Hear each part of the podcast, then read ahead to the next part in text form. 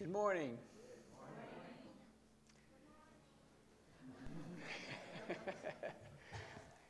Thank you, girls, for leading us in worship. It's great to worship together, isn't it? Let's pray before we look into God's Word this morning.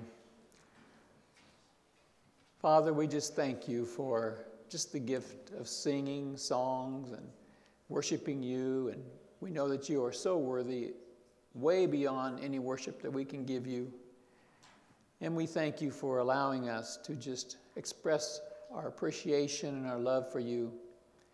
We thank you for all the things that you do for us. We thank you for the church and, and your plan for the ages.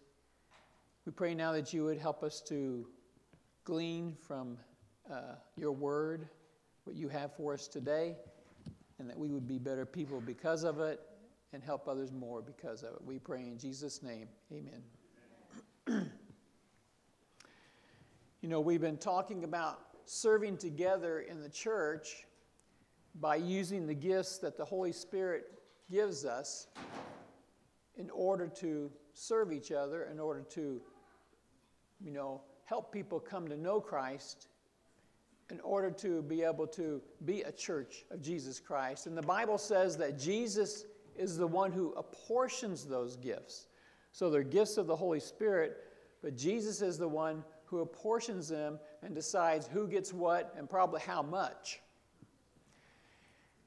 And it says he does so so that the body of Christ is built up leading us to unity in the faith. You know how, you know, different churches, different denominations, different people have all different views, even though we're kind of in the same group of knowing that Jesus is the Savior. We have all different kinds of thoughts or maybe different, a little bit different doctrines. Well, you know, He's using the church to grow us up into unity in the faith moving us toward the whole measure of the fullness of Christ. Now, that sounds like a major task to me. Moving all of us, you know, all over the world, all of us Christians, as the church, to the whole measure of the fullness of Christ.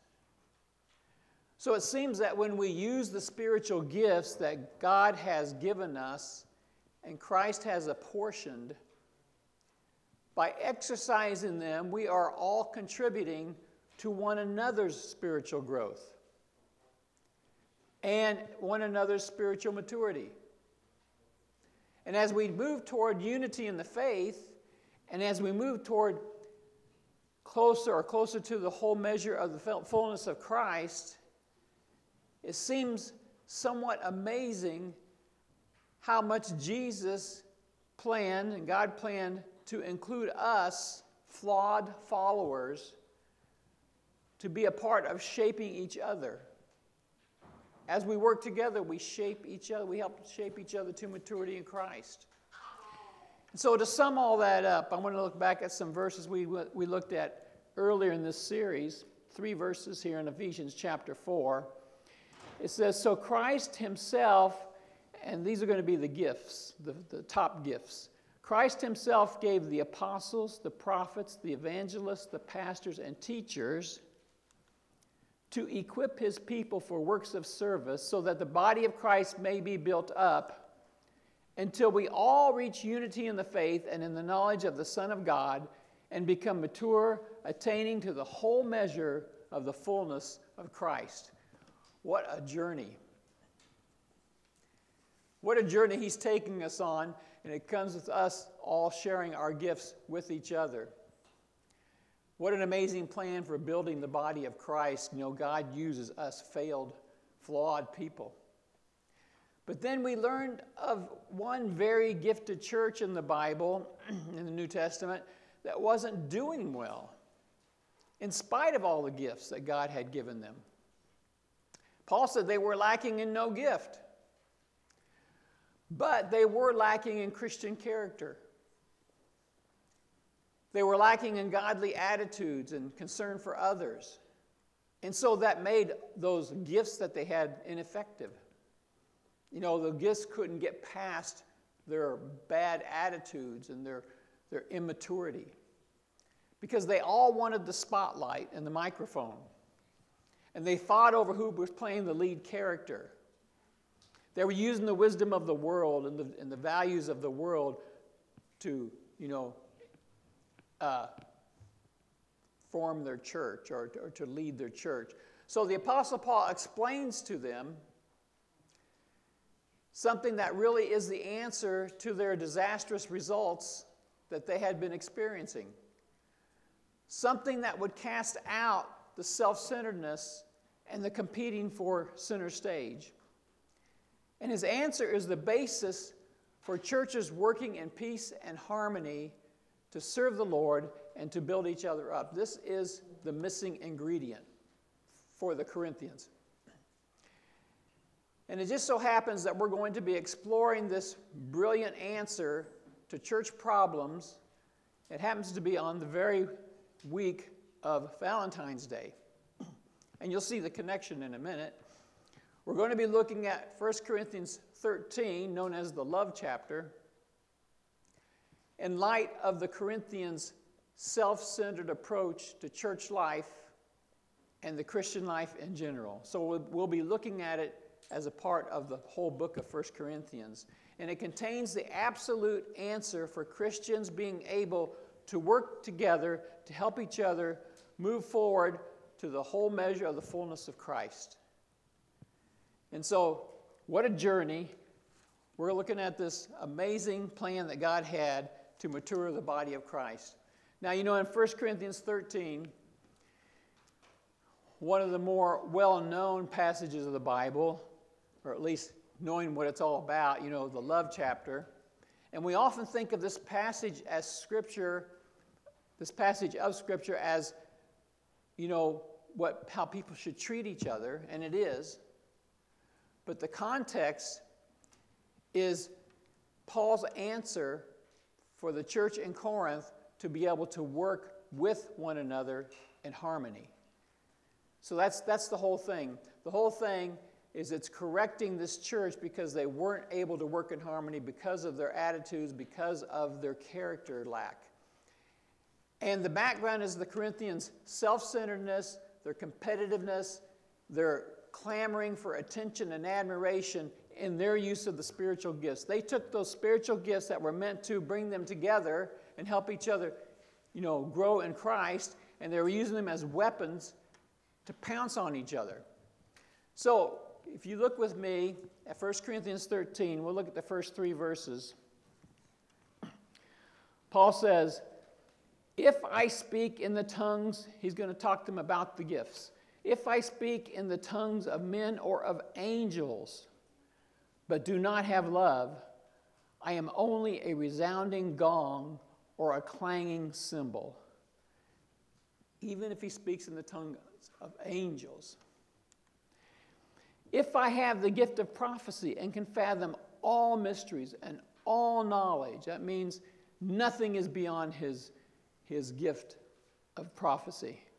And if I have a faith that can move mountains, but do not have love, I am nothing. If I give all I possess to the poor and give over my body to hardship, and that word is translated to the fire, because that's what it, that's what it often meant. That I may boast, but do not have love, I gain nothing. So, Paul there is talking in terms of extreme hypotheticals. He's talking about people or somebody being able to do something that they can't do, they can't actually do. So, he's talking about if he has this gift of tongues where he can speak other languages, even if I could speak in angelic languages, which wasn't happening. So he said, even if I have the ability to speak way beyond foreign languages, but in angelic languages, which is totally impossible if I don't have love, even then, it gets me nothing. And then he talks about being able to solve and understand all unfathomable mysteries and having all knowledge possible, well, all knowledge beyond what's possible, and a faith strong enough to move mountains, which in the Bible is a metaphor for being able to do the unimaginable. A faith that would cause people to faint on the spot if they ever saw it working. And he says, if I make the most extreme sacrifice by giving my body over to the fire or, you know, to hardship, he says, if I could even boast of an unequaled or matchless sacrifice, even if I go beyond the extreme to the extent that no one could do any more than what I would give, even if I set every record for giftedness and faith and willingness to sacrifice, if my motive isn't love, I gain nothing. He's basically telling the Corinthians why they are having so much trouble when they are so gifted and so well equipped by the Spirit to serve. Why are they having so much trouble if they have so much ability? Well, you see, they weren't seeing the gifts as instruments for serving. They were just using the world's mindset and seeing them almost as, as weapons to attack one another. And next, he tells them what true, honest love looks like. Verse 4, first part of verse 4 says, Love is patient, love is kind. Patience and kindness. Patience and kindness. Can you think of someone right now who, in your opinion, is especially patient and kind, that has that reputation? Doesn't that person stand out to you as someone kind of special? And doesn't that person seem to have a special way with others? Able to get through to them? And aren't people even drawn to them? Patient and kind people. You know, I've said before, when I became a Christian, it was, in a sense, I just left my old friends and went to these new Christian friends. And so I left a lot of things that were my old life and just started living a whole new life. It was just like overnight. But, you know, for patience and kindness to come in and be a part of my life, well, that didn't happen overnight. There are some things that take longer than one night. And it took me a lot longer than one night. And it seems like the Corinthians were more known for their impatience and their unkindness and their willingness to kind of like stomp on others. And the church was a mess. Even though they had all the gifts, they, had, they didn't have the character. Now look at the rest of verse 4. Love does not envy, it does not boast, it is not proud. True godly love is not envious, boastful, or proud. And sometimes we see that, don't we? I remember one TV evangelist reading in the newspaper how he was kind of jealous of this other evangelist because he was making a lot more money. The Corinthians were very competitive, you know, fighting each other for, for center stage, for the spotlight, envious of others who were uh, receiving the attention that they wanted, while those who were receiving attention were boastful and proud. Envy, boastfulness, pridefulness, they often come from insecurity, don't they? Probably not every single time, but often they do. And if we find ourselves having attitudes or feelings these kind of attitudes and feelings, boastfulness, pride, it often points to some kind of weakness in our relationship to Jesus Christ. It's like we haven't allowed Him to really fill us. We haven't really put all of ourselves into Him and our relationship to Him. Or maybe it's just a lack of understanding of all that we have, the riches that we have in Christ that the Bible talks about. And it may tempt us to chase the applause and approval of people because we're not grasping our rich position in Jesus Christ. And the, and the uh, Corinthians were trying very hard to prove to others why they should be lifted up and exalted. And then verse 5 says, Love does not dishonor others, it doesn't attack others and put them down. It, it is not self seeking, it is not easily angered, it keeps no record of wrongs. So, when we walk in the love of Christ and the Father, just look how much junk it gets rid of if we walk in His light and we walk in a relationship that is rich in Him. You know, we stop dishonoring others. We stop seeking things just for ourselves to lift ourselves up. We can get rid of being easily angered. We can stop keeping lists. If we allow, you know, the Spirit to really fill us if we allow, if we're into the Word, let the Word of God, you know, invade us and be a part of us. We, when we let our guard down and we maybe aren't in God's Word regularly, and then people treat us badly, you know, and we know that's going to happen. People will treat us badly from time to time. And if we're not into God's word and we're not letting the Spirit kind of take God's word and put it into our uh, being, into our inner being, and we're not in times of prayer so that we're quiet and spending time with God, then we can fall into reacting as the world reacts. And the world always tells us to strike back. Don't let them put you down. You tell them what they are, and you show them. And Satan wants us to strike back, doesn't he? We are told by the world not to let anyone treat us badly or criticize us for our choices. You be you. And you tell them you're going to be you. And the world is so busy trying to make people so full of themselves. And just come out and be who you are, and you don't care what others say. The world tells us to stand up to people.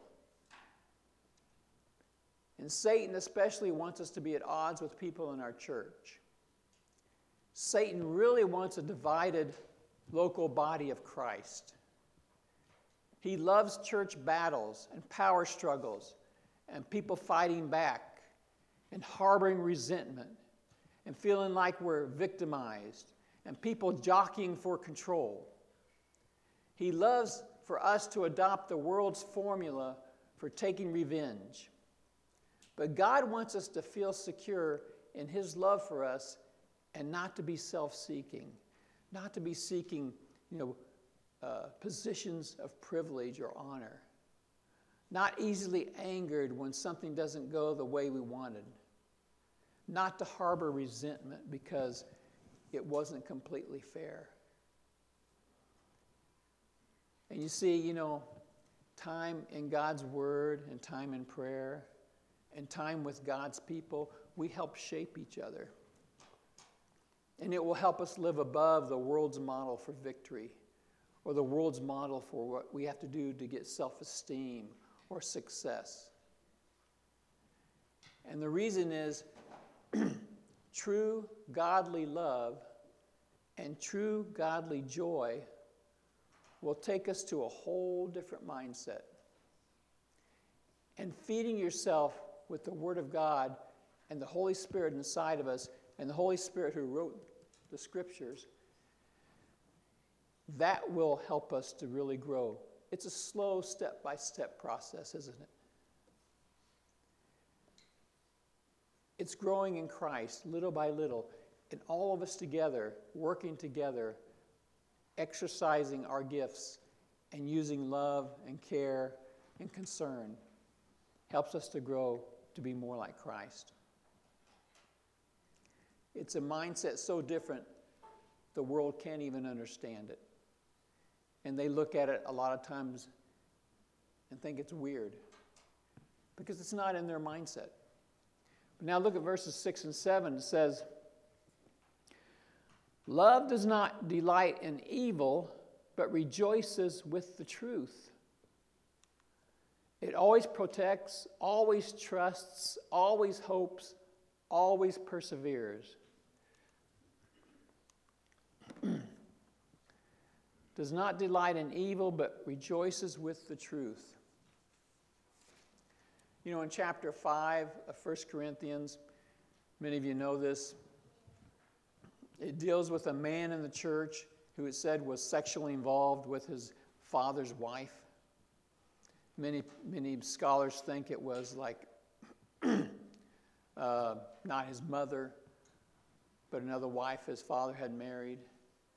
But it doesn't really explain it, but it just says his father's wife. But the problem was well, of course, that was the problem, but the, the even worse problem was that some in the church were applauding him. They thought it was something good or daring or whatever, I don't know. And Paul said they should have been mourning him and they should have gotten him out of the church. But they were delighting in evil. And here they were having all these gifts, and they were delighting in one of the most egregious acts of evil.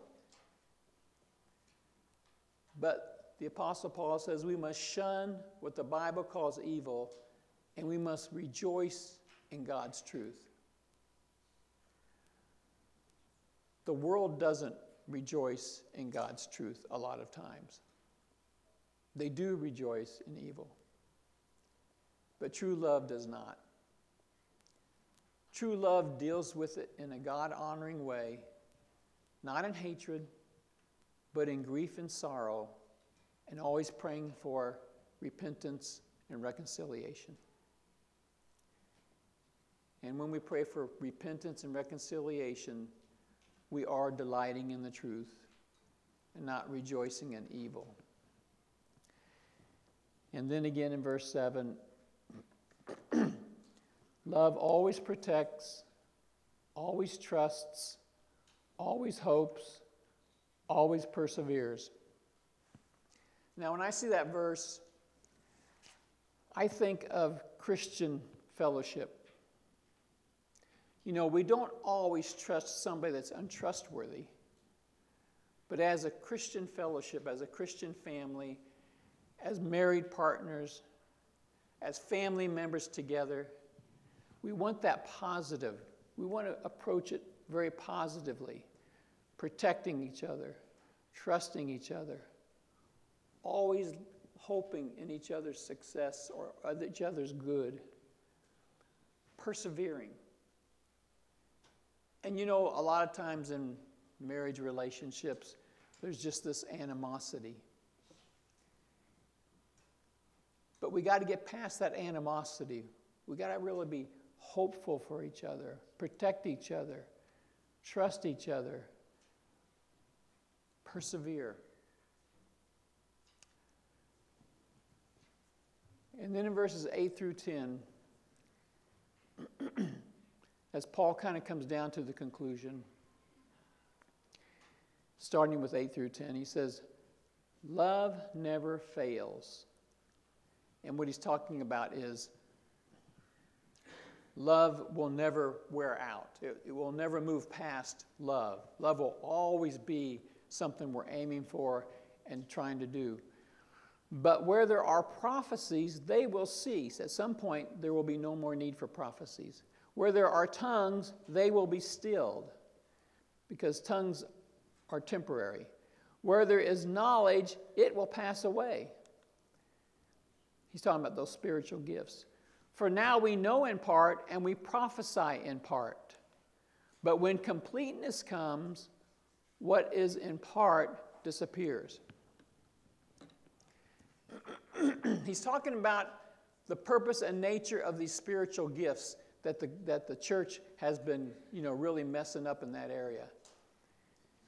He's talking about especially the ones that the Corinthians were clamoring for, the ones they were using to exalt themselves and take center stage, the ones that they were weaponizing.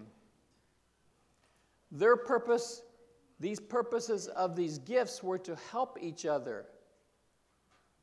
But their nature is going to be temporary, Paul says.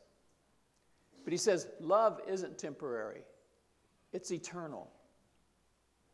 Love never fails, it will never cease, it has no, sh- no shelf life. Tongues will cease at some point. The spiritual gift of knowledge will cease at some point. And they don't really give uh, a time frame for that. He says, For now, we have gifts to help us through our time of limited knowledge because we have limited knowledge. But then we're moving toward a time of complete knowledge. And one day we will live with full knowledge. During this church age, we are moving toward the time of full knowledge. And he doesn't say exactly when these certain gifts will cease, except that by the time the completeness comes. And his point to the Corinthians is they shouldn't be so focused and so worried about and so caught up, so enamored, and so combative on things that are temporal, on things that will pass away eventually. Rather, focus on love, the eternal characteristic of God Himself. So it's the temporary versus the eternal. And then in verses 11 through 13, he says, When I was a child, I talked like a child. I thought like a child. I reasoned like a child. When I became a man, I put the ways of childhood behind me. For now we see only a reflection as in a mirror. Then we shall see face to face. And their mirrors weren't like real clear like ours. Their mirrors were just, you know, not, not near as clear. Now I know in part, then I shall know fully, even as I am fully known. And now these three remain faith, hope, and love. But the greatest of, the greatest of these is love. So Paul is telling the Corinthians who had so much immature attitude, so much of an immature attitude, taking the gifts that were given to help others and using them to lord it over others, to stomp on others, to, to, push others off the, off the stage, using them to exalt themselves over others, all because of just the worldly mindset. You know, the Corinthians had so much trouble just leaving the world outside the church, they would bring that mindset into the church. And he's telling them it's time to grow up. It's time to learn what it is to truly love with God's love. And it's time to move toward faith, hope, and love. Those are the eternal.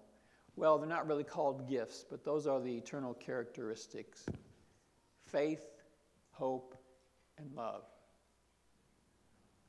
And as important as the gifts were, we're moving towards something more lasting, more maturing. And now, I'd like to read something from 1 Thessalonians. I think it's very telling. This was a church that Paul really praised. He says, in chapter 1, verse 2 We always thank God for all of you and continually mention you in our prayers. And here's the verse We remember before our God and Father your work produced by faith, your labor prompted by love, and your endurance inspired by hope in our Lord Jesus Christ. There's a church who had moved on from, the, from using the gifts as battles to eternal gifts or to eternal characteristics of God for God's people. And so, back to our last verse. And now these three remain faith, hope, and love. But the greatest of these is love. Let's pray. Father, we do thank you for your word and wow, how much it teaches us in so many different ways through stories, through letters, through examples from churches. Uh, Lord, we just uh, thank you for how full and helpful it is and how much we can learn from it. And we pray that we will, as we move on in our process, you know, to organize our church and maybe a, a, a, way that will help each other more. We pray that you would give us your wisdom and help us to grow in love for each other. I do thank you, Lord, that this church is a mature church and people are loving one another and helping one another. And so I thank you for that. And I pray that this message will take us even further. Thank you, Lord, for your love for us. Thank you for Jesus. Thank you for the freedom that we have. In Jesus' name we pray. Amen.